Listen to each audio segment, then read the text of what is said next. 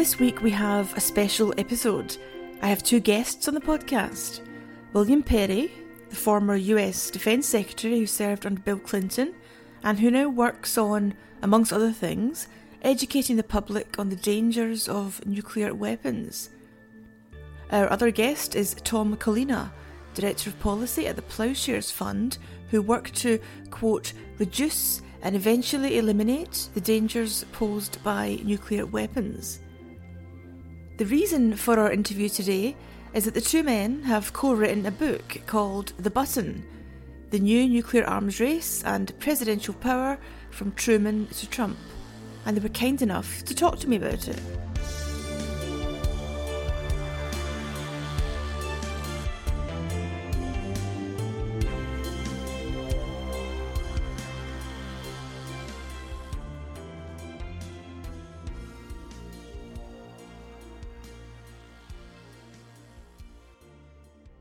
One major theme of the book is how dangerous it is to have America's ICBMs, its intercontinental ballistic missiles, its nuclear missiles, sitting in their silos in a constant state of readiness.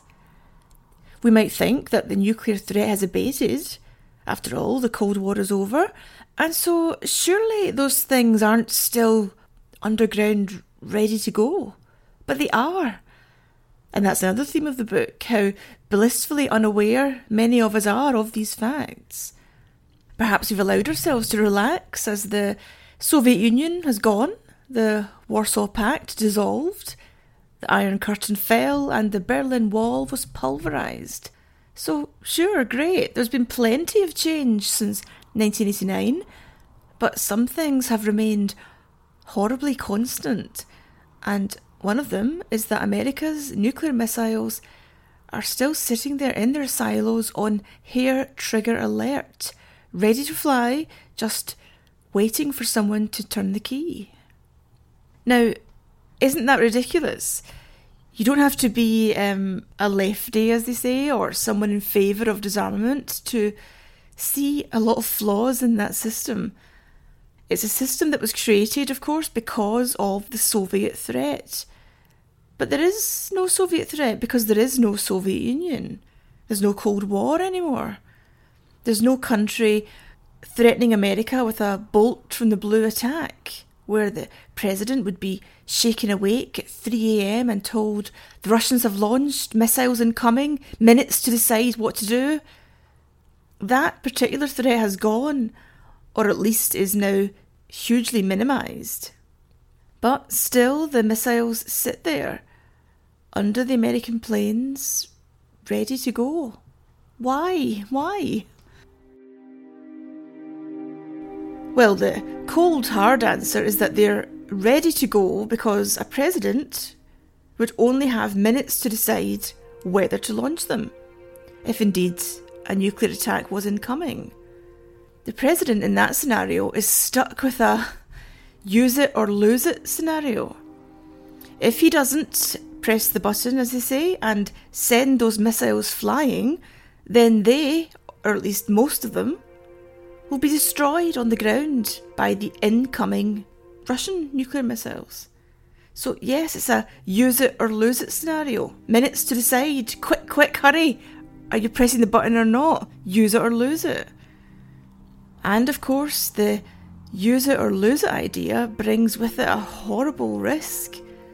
What if the president is told missiles are incoming, minutes to decide, our ICBMs are ready to go, sir? Shall we launch? Shall we use them or lose them?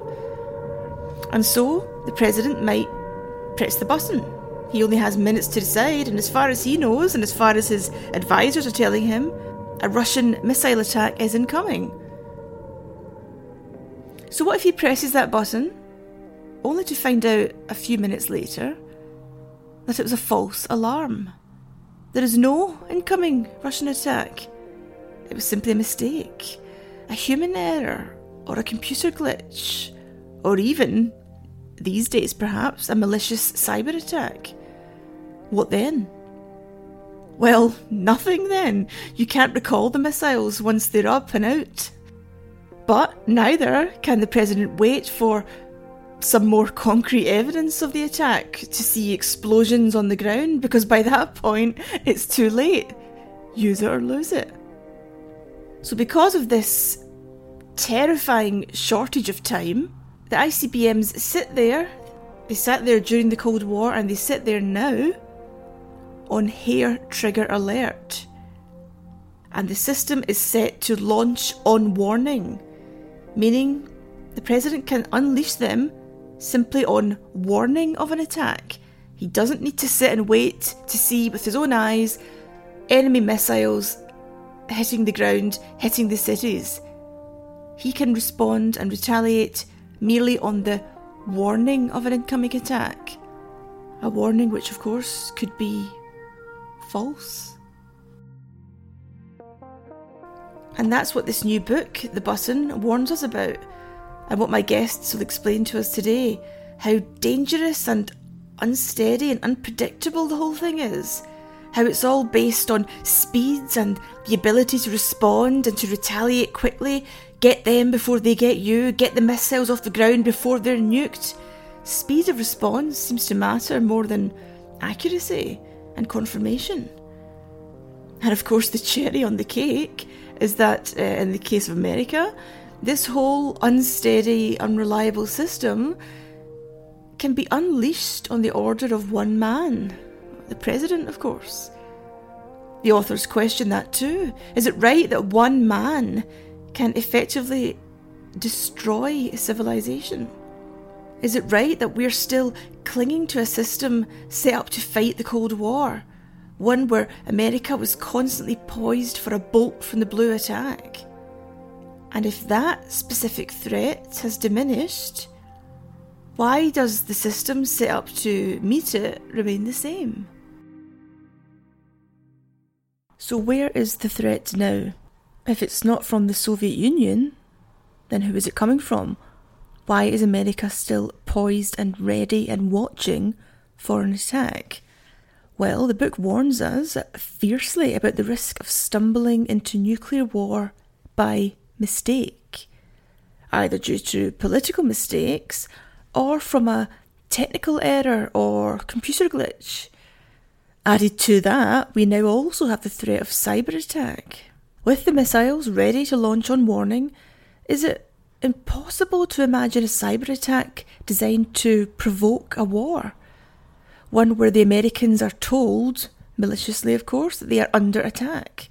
I assume we've all seen Doctor Strangelove, where the bombers launch, and then one of them cannot be returned. Moscow is told it was all a terrible mistake, but tough luck. The Russians have no choice but to retaliate. And the film ends to the scene of mushroom clouds rippling across the globe. So, in the absence of the Soviet Union, I asked our guests, where does the biggest threat of nuclear war come from today? Tom Collina opened the discussion, telling us that he is very aware about accidental nuclear war caused by cyber attack. Mm-hmm. Right. So, so we know, but most Americans don't know, um, that our command and control system, our early warning systems, are all networked. They're all based on computers, and they're all vulnerable to cyber attacks. Uh, you would think that wouldn't be true, but in fact, it is. And so, imagine that there's a cyber attack that uh, shows the system in the system that there's a nuclear attack coming from Russia, but in fact, there is not. Uh, and so the president would have just minutes to decide what to do, to determine whether the attack is real or false, uh, and if they think it's real, how to respond.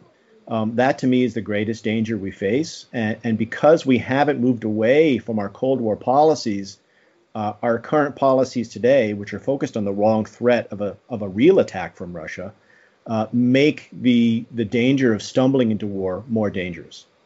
Then William Perry tells us how easy it might be to stumble into war due to another type of mistake, not a technical one, but a human one, a political miscalculation. The historical example in the Cold War, of course, was the Cuban Missile Crisis, where neither Kennedy nor Khrushchev wanted a nuclear war. We're doing everything they could think of to try to avoid it. And yet we almost blundered into one. And that was because of political miscalculations they were making based on false information, faulty information. Kennedy, for example, did not know at the time he was making his decisions that the Russians, besides the medium range missiles they were deploying in Cuba, not yet operational, already had so called tactical nuclear missiles in Cuba with nuclear weapons, operational, fully ready to go. So, had he accepted the recommendation, the strong recommendation of his military advisors for a conventional military attack on Cuba, our troops would have been decimated on the beachhead with tactical nuclear weapons, and a general nuclear war would surely have followed. That's what I would call political miscalculation. In this case, based on completely faulty information. And I must say, the faulty information in a situation like that is, is the norm, not the exception. Um, wars are made, wars are fought to, in, in the environment of faulty information, sometimes catastrophically faulty. So then, it seems it can be ludicrously easy to trip into nuclear war. Why then does America still almost seem to lure the day closer by having its ICBMs sitting there on launch on warning? I asked why we persist with such a policy, particularly when the need for quick reactions and when the threat of a bolt from the blue attack have obviously dwindled. Perhaps I wondered it's a psychological thing America, of course, was attacked by surprise with Pearl Harbor. And then, of course, the Russians suffered the mother of all surprise attacks in 1941. So maybe there's a stubborn determination after those awful incidents to be watchful evermore, to never be taken by surprise again. And so the missiles are ready, always ready to go and the President knows he can launch them on the mere warning of an attack. Not on evidence of an attack, merely on the warning of one. The Cold War is long gone, but our mentality has not gone. Our Cold War mentality still remains. We still think in terms of the Cold War, and we still maintain, without rethinking them, the policies we established during the Cold War. And during the Cold War, we believed that the main threat to the United States was a surprise attack from the Soviet Union. A bolt out of the blue is what we called it. And that because of that, we had to take provisions for that kind of an attack. And in particular, we were concerned that the surprise attack might be aimed at our ground based missiles, or ICBMs, in silos. When we first built those silos, we built them to protect the missiles from such an attack.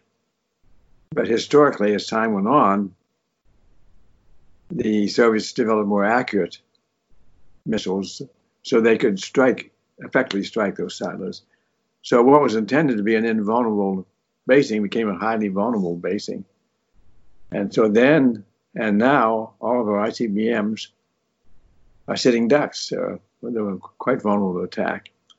And if indeed the Soviet Union then, Russia today, were to attack us, those would be our, our first targets. And therefore, we designed them in such a way that we could launch them before the attack landed. We set up an elaborate, expensive, highly technical warning system to warn us that an attack was on the way and a response system that could respond before those missiles hit our ICBMs. All this, what all this amounted to, besides a complicated, and expensive warning system, was a president was prepped to launch his ICBMs in sort of five minutes' notice. So everything was oriented around a quick launch. And we achieved this amazing capability, but there was one downside to it which is if the president, in this five or six minutes time he had, acted actually did launch his missiles, and then a few minutes later discovered it was mistaken, it was a false alarm. There was nothing he could do about it. He couldn't call the missiles back. He couldn't destroy them in flight. He would have started a nuclear war, a catastrophic nuclear war. So that was the downside of this famous to this marvelous system that we developed. And one might think this is a highly theoretical problem, but it's not theoretical in my own experience, we've had three false alarms, one of which we came very close, very near to actually launching. So this is a real problem.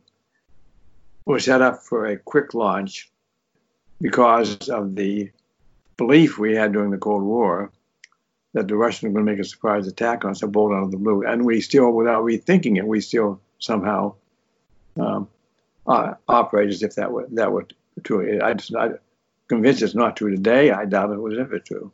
Mm. Julie, if I could just add maybe a political dimension to that, which is, you know, why do we still have these policies? And I think they may have made sense during the Cold War. Uh, they don't make sense today. But what happens is these policies get established within the bureaucracy. Uh, they kind of get baked in. And then it's very hard to change them for a president uh, who may not understand the policies and doesn't think that they have public support to change the policies. Because what's happening is that these policies get politicized. One party adopts them, the other party questions them. Uh, and then for a president to try to change the policy, it becomes exceedingly controversial. And unless they feel they have public support, they don't want to take the risk. Mm-hmm. What we found since the end of the Cold War, the public is not particularly concerned about nuclear weapons, uh, eh, certainly not as much as they should be. So, one of our goals with this book uh, is to try to use the anniversaries of Hiroshima and Nagasaki uh, and the un- upcoming presidential election to raise these issues to see if we can't get some more public support. So we see clearly the dangers of launch on warning. We see the risk of technical error, political miscalculation, and these days, of course, the risk of cyber attack. All of these things can prompt a false alarm, which could, in theory, drive a president to launch the missiles and start a nuclear war. Always remembering, of course, that once launched, they cannot be returned. So I asked my guests about the various nuclear false alarms that have been in the US, which have been most concerning, which have pushed us closest to the brink. We hear first from William Perry and then Tom Collina. One that occurred in, uh, say, about 40 years ago. I was during the Cold War. I was the Undersecretary of Defense for Research and Engineering at the time. I was in the Pentagon. One night I was woken by a phone call at about three o'clock in the morning. And the voice on the other end of the line identified himself as the watch officer at the North American Air Defense Command. And he said his computers were showing 200 ICBMs on the way from the Soviet Union to the United States. How would you like to be woken up in the middle of the night with that kind of a message? Well, he immediately went on to say that he had concluded it was a false alarm. And having concluded it was a false alarm, he was calling me to see if I could help him determine what had gone wrong with his computers. And we could not establish that over the phone that night. A couple of days, to determined there was a faulty chip in one of the computers. Simple technical mistake. An earlier false alarm, a year earlier, it had been a human error. An operator coming on duty that night, the computer operator, put into the computer instead of the operating tape of the computer, he mistakenly put in a simulating simulating tape so a very realistic attack was being simulated on the computer, and it looked quite real. That was scary. The one, I, the first one I described to you, the one I got the phone call, before the general called me, he had called the White House before he realized it was a false alarm. He had called the White House, alerted them the night. The national security advisor took the phone call. And before he woke the president, he got another call telling him it was a false alarm. He thought it was quite real until he got that second call. Another minute, he would have woken the president, and God knows what the president would decide. But he would have told the president he had five minutes to decide whether to launch. Can you imagine a person being confronted with a decision like that? Three o'clock in the morning, just got out of bed. That was the system we had then. That's the system we have today. And the false alarms happened then. I know of three of them, and two were, two were technical errors. One was a human error but humans still wear, machines. So we can have another one. And if we do, the president will get this phone call and tell him he has five minutes to decide whether whether to launch his ICBM before our ICBM, before they're des- destroyed in, in, the silos. Who knows what the president will decide at that time? No one. It's, it's imponderable. But no president, no person should have to make a decision like that. A decision in which the whole future of civilization hinges on his his uh, decision. He has a few minutes to make it. Sometimes, in like in, in the situation I described, you have no context, middle of the night, just gotten up.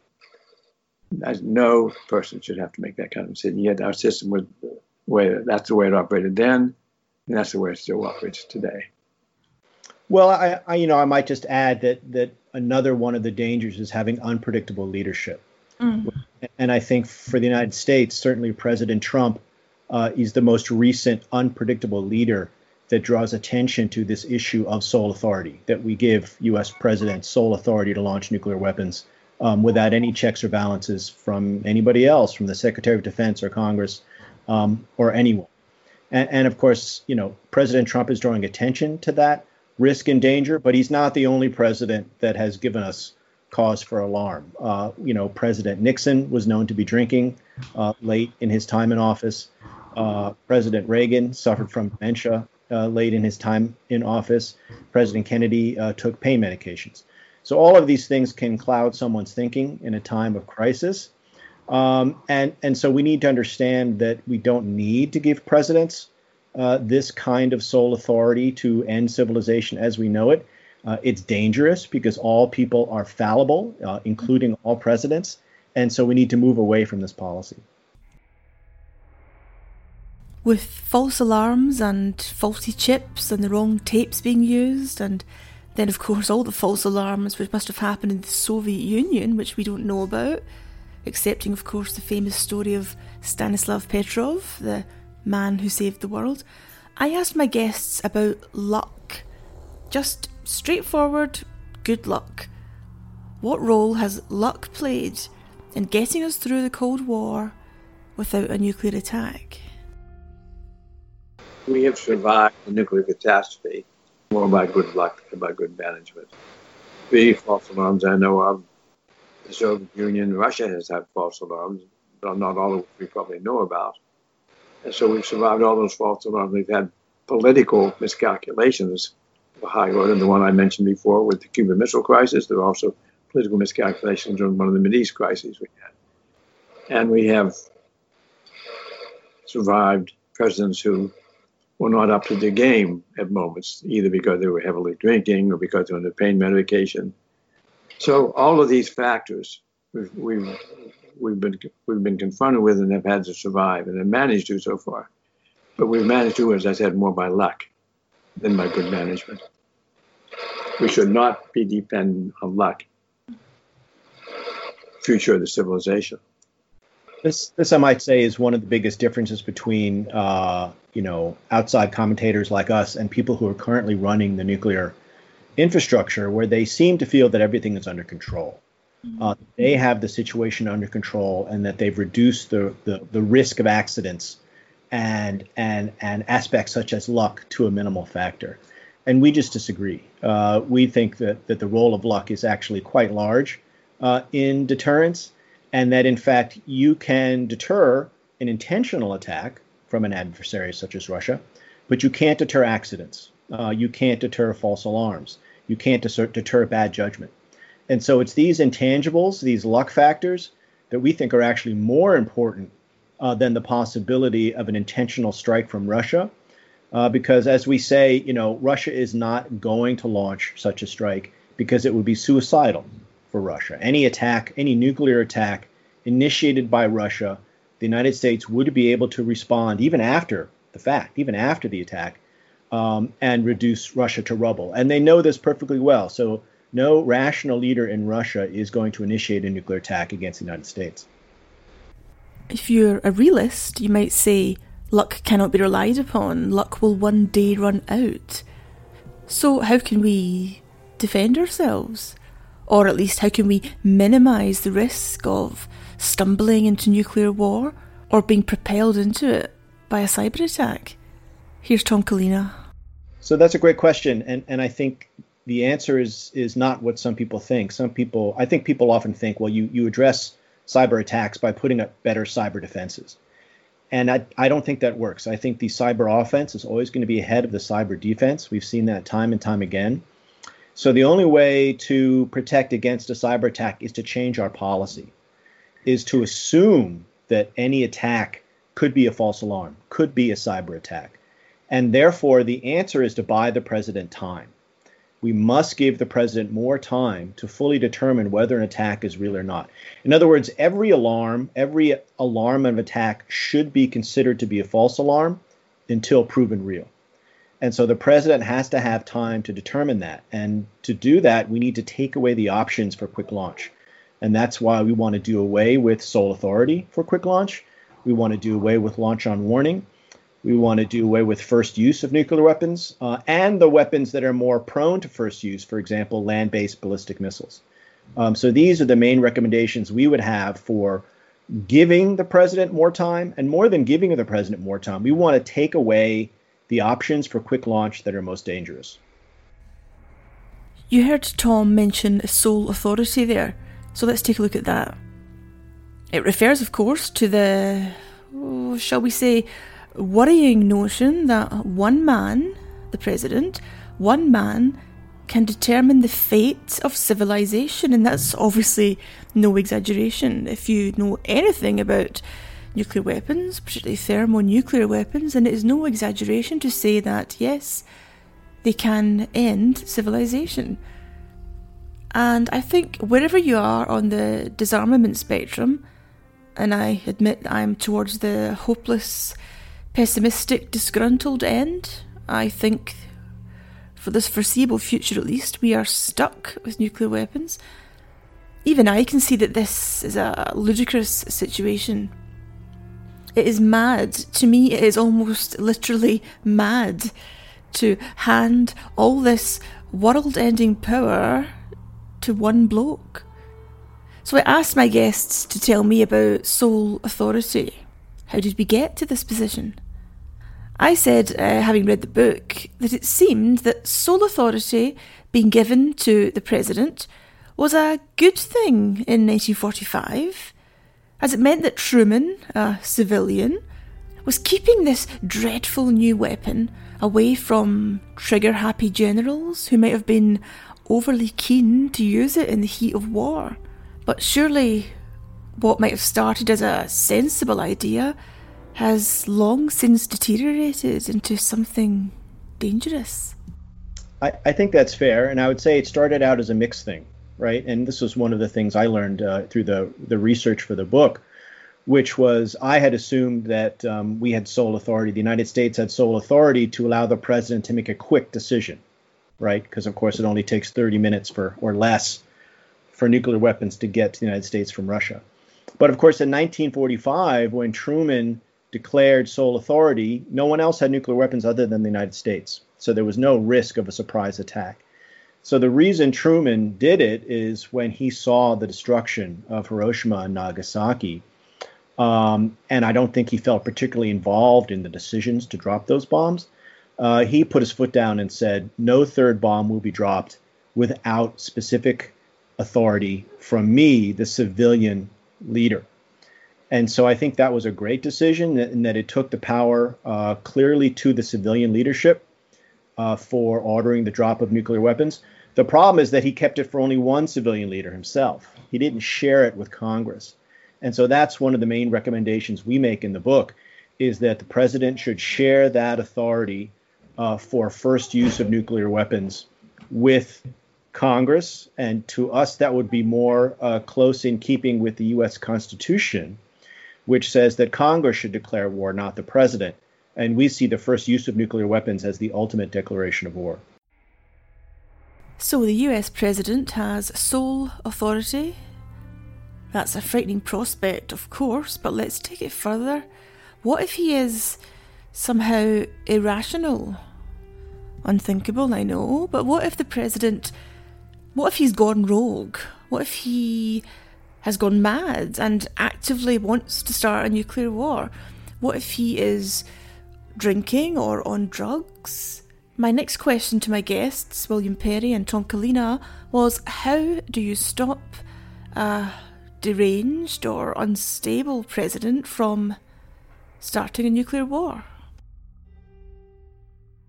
Um, the only constraint, the only the only check on it uh, is the election process. And that process, that check has failed not only with Trump, but with other presidents too. So there's enough historical evidence to say uh, we can't depend on that uh, on that check on on sole authority for the president, so we must change it directly through policy. And do you think the American public are concerned about this, or are there many people who think, well, the Cold War is over, let's not worry about it? The lack of understanding is, is amazing. It never fails to amaze me when I speak with the public how little they know about this problem, how little they're concerned about this problem. And in a sense, we feel like voices in the wilderness talking about this problem. We sound like prophets of doom. It's a position I don't like to be in. But in fact, the public does not think about this problem at all, and therefore it does not understand it.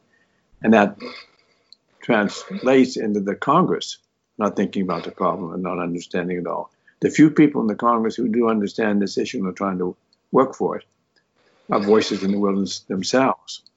We have legislation pending in the Congress right now to deal with some of the problems we're talking about. Uh, Senator Markey, Congressman Lieu, Congressman Smith, all have made proposals which are in the leg- legislation right now. There's no chance of them being passed this year. Uh, next year, given a different Congress and given, possibly given a different president, maybe they, there's a chance. Tom, what do you want to add to that? Just, just according to recent polling uh, that bears this out, about 25% of the public seems to understand that the president has sole authority. Uh, but many more think that Congress is required, the congressional approval is required to start nuclear war, or that the president must get approval from his cabinet and Secretary of Defense. Uh, those things are simply not true. And I think if the public understood uh, more broadly the powers that the president has to start nuclear war, they would be concerned, and that would translate into action. And so, again, that's part of what we're trying to do here is increase that level of understanding. So there we have it. The only real check against an unfit president is not to elect an unfit president. Arguably, that check has failed. But perhaps we might invigorate and reinforce that check if the general public knew that one man, their president, can destroy civilization just because he wants to. There is no other formal check on that power, except if it came to it, crossing your fingers and hoping that the men taking any such irrational order from an unfit president would choose to rebel, would choose to mutiny. For our final segment of the episode, we'll leave the topic of presidential authority and turn to something very troubling, which I read about in the book It's the idea of the nuclear sponge. I'd never heard of this concept before. Let me read you a quick extract from the book which explains what it is. We call it the Upper Midwest. In nuke speak, it's known as the nuclear sponge. The United States currently deploys hundreds of nuclear missiles in silos across Colorado, Montana, Nebraska, North Dakota, and Wyoming. Each missile carries a nuclear payload many times more powerful than the Hiroshima bomb, capable of killing millions of people. The Pentagon is now planning to build a new, deadlier generation of these missiles, which are to be housed in these silos. Unlike submarines and bombers, which are mobile, these ICBMs are sitting ducks. Russia knows exactly where they are and can attack them any time but is deterred from doing so because US subs and bombers on alert would survive to retaliate against such a suicidal assault. But what would a US president do if he or she believed that such an attack was underway? That is, if he or she received an alarm from our missile warning system. In response to warning of an incoming attack, the president has two main options. One, launch the ICBMs before the presumed attack arrives, known as launch on warning, or two, wait to make sure it's a real attack. If the president waits and the attack is real, most of the ICBMs would be destroyed. The choice should be easy. Launching nuclear weapons on warning of attack is simply too risky because our early warning systems are vulnerable to false alarms and cyber attacks, not to mention human error. The book goes on to say one of the main ways that the Obama administration moved away from launch on warning was to ensure that it could meet its requirements for retaliation without using the ICBMs. In other words, the United States can fully respond to a nuclear first strike even if all of its ICBMs are destroyed. Thus, there is no need for a president to feel pressured into launching ICBMs in the face of incoming attack. The ICBMs are simply not needed for an effective response. We no longer need to use land based ICBMs to achieve our mission as defined by the President, Jon Wolfsthal said in an interview. We can deter an attack with survivable systems, meaning submarines. We were able to take the ICBMs out of the frontline and must have, must fire forces in order to achieve damage limitation, which allowed you to basically say, we can ride out the attack Wolfsthal continued. And one of the nice things about that, although we didn't do this, was that you could basically say, oh well, ICBMs can go away. You don't need them. Moreover, launching the US ICBMs would not stop the incoming attack, if there really is one. It would simply be one component of the response, which would include nuclear weapons launched from bombers and nuclear subs. Former Secretary of Defence Jim Mattis, who supports keeping the option of launch on warning, told us, quote, We would likely never need to launch on warning.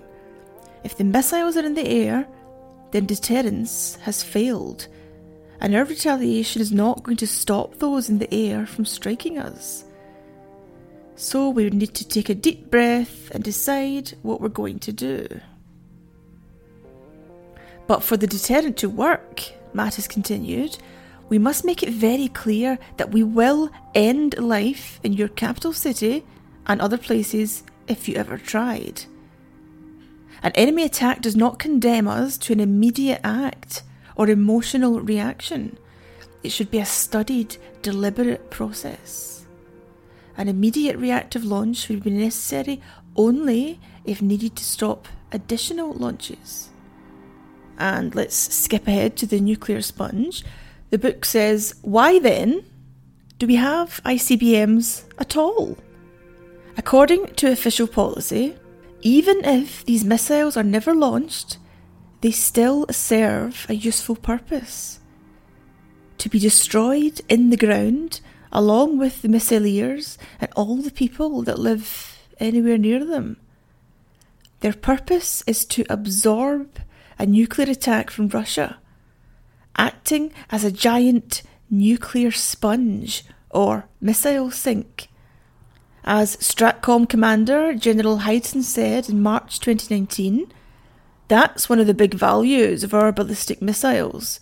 400 ballistic missiles create a huge targeting problem for any adversary. The only way to get after 400 hardened nuclear missiles is with a whole bunch of incoming weapons.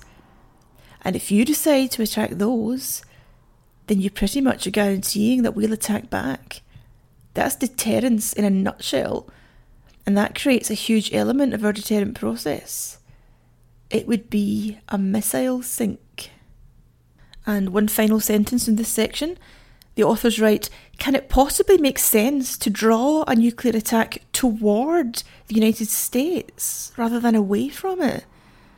Even during the Cold War, analysts challenged this plan, claiming it was, quote, madness to use United States real estate as a great sponge to absorb Soviet nuclear weapons. So that's what the nuclear sponge refers to and I will let my expert guests tell us a little bit more about it. Well, I, I you know, actually uh, like this story because because people tend to assume that all nuclear policies are logical, mm-hmm. and and I think this one is a good example of policies that that are not logical and simply make no sense. Um, you know, it, and I don't think the people that live in the upper Midwest, in the states that you mentioned, you know, Colorado, Montana, Nebraska, North Dakota, and Wyoming, I don't think they understand that they are essentially nuclear targets. Mm-hmm. They have a big target on their backs. Uh, the main reason for our 400 ICBMs that are deployed across these states Uh, the main mission is to be destroyed in the ground. Uh, and and the spoken rationale for that from our strategic uh, weapons um, leaders uh, is to act as a nuclear sponge or a missile sink. And when when and they literally will use those words, and they will say the point that we the reason why we have these weapons uh, is if Russia considers a nuclear attack, which is a very low probability. But if Russia were considering a nuclear attack, uh, they would at a minimum have to attack all these 400 ICBMs with one or more nuclear weapons from their side apiece. And so this would absorb um, a large chunk of the Russian attack. And that's true as far as it goes. But but you know we have to counter with the argument that even if you didn't have any of those ICBMs, uh, Russia would still be deterred from attacking because they would not be able to attack are submarine based weapons at sea. So if these ICBMs are not required for deterrence, and at the same time they create this danger of a false alarm, why do we have them? And we simply haven't gotten a good answer from uh, military officials other than this nuclear sponge uh, mission, which I certainly find um, hard to take seriously it, it does seem strange why why we still have them. But I suppose if if a politician was brave enough to stand up and say let's get rid of them, there would be some quarters who'd be accusing him of being a commie or a traitor or something. It seems as though there wouldn't be room just now for any kind of logical, calm debate. Right, and and so you know, on any issue, you have to use the uh, I call it the politics policy meter, right? And you can imagine a dial going back and forth on on ICBMs, uh, there's very little policy that makes sense there, but there's a lot of politics. And the politics here is that these missile systems cost a lot of money. For example, the government, the U.S. government, is looking to replace uh, all of those missiles for a, uh, at the cost of about hundred billion dollars. Um, and so that's a lot of money that that will create a lot of jobs in these states in the upper Midwest that often don't have a lot else going on. So for the politicians in these states, these are real jobs, and they perceive them to be jobs that are hard to come by. So it's very hard to get them to support removing those missiles for policy reasons when the politics are so strong in their own minds to support these systems. And really, the only way we think that can be done is if the president uh, takes the initiative from the top, but also with strong public support. And it takes both of those things, and neither one alone will suffice. So that's the end of our interview. Thanks to William Perry and Tom Collina for speaking to me via Skype. And of course, you can buy their book, which is out now. A reminder of the title it's The Button The New Nuclear Arms Race and Presidential Power from Truman to Trump. Maybe in a future podcast episode, we'll take a look at the British system of launching nuclear weapons, which, in typically eccentric, bumbling British style, involves references to grave diggers, loose change, and secret handwritten letters. I really hope you've enjoyed this special extended episode. Remember, you can find me on Twitter at Julie A. McDowell, and you'll also find my guests there too, William Perry and Tom Collina. You can also find me on Facebook at Nuclear Britain or on my website, juliemcdowell.com. And if you've enjoyed the podcast, you might like to donate some cash each month, and you can do that via Patreon. My page is patreon.com forward slash atomic hobo, and you can donate as much or as little as you like and cancel without fuss at any time. This week's new patrons are Michael Ryan and Martin Lewis, so thank you both of you and welcome and my long standing supporters, Linda Wilnoff and Wyn Grant, also increased their amounts, and I'm deeply grateful to them both for donating and for being long standing listeners.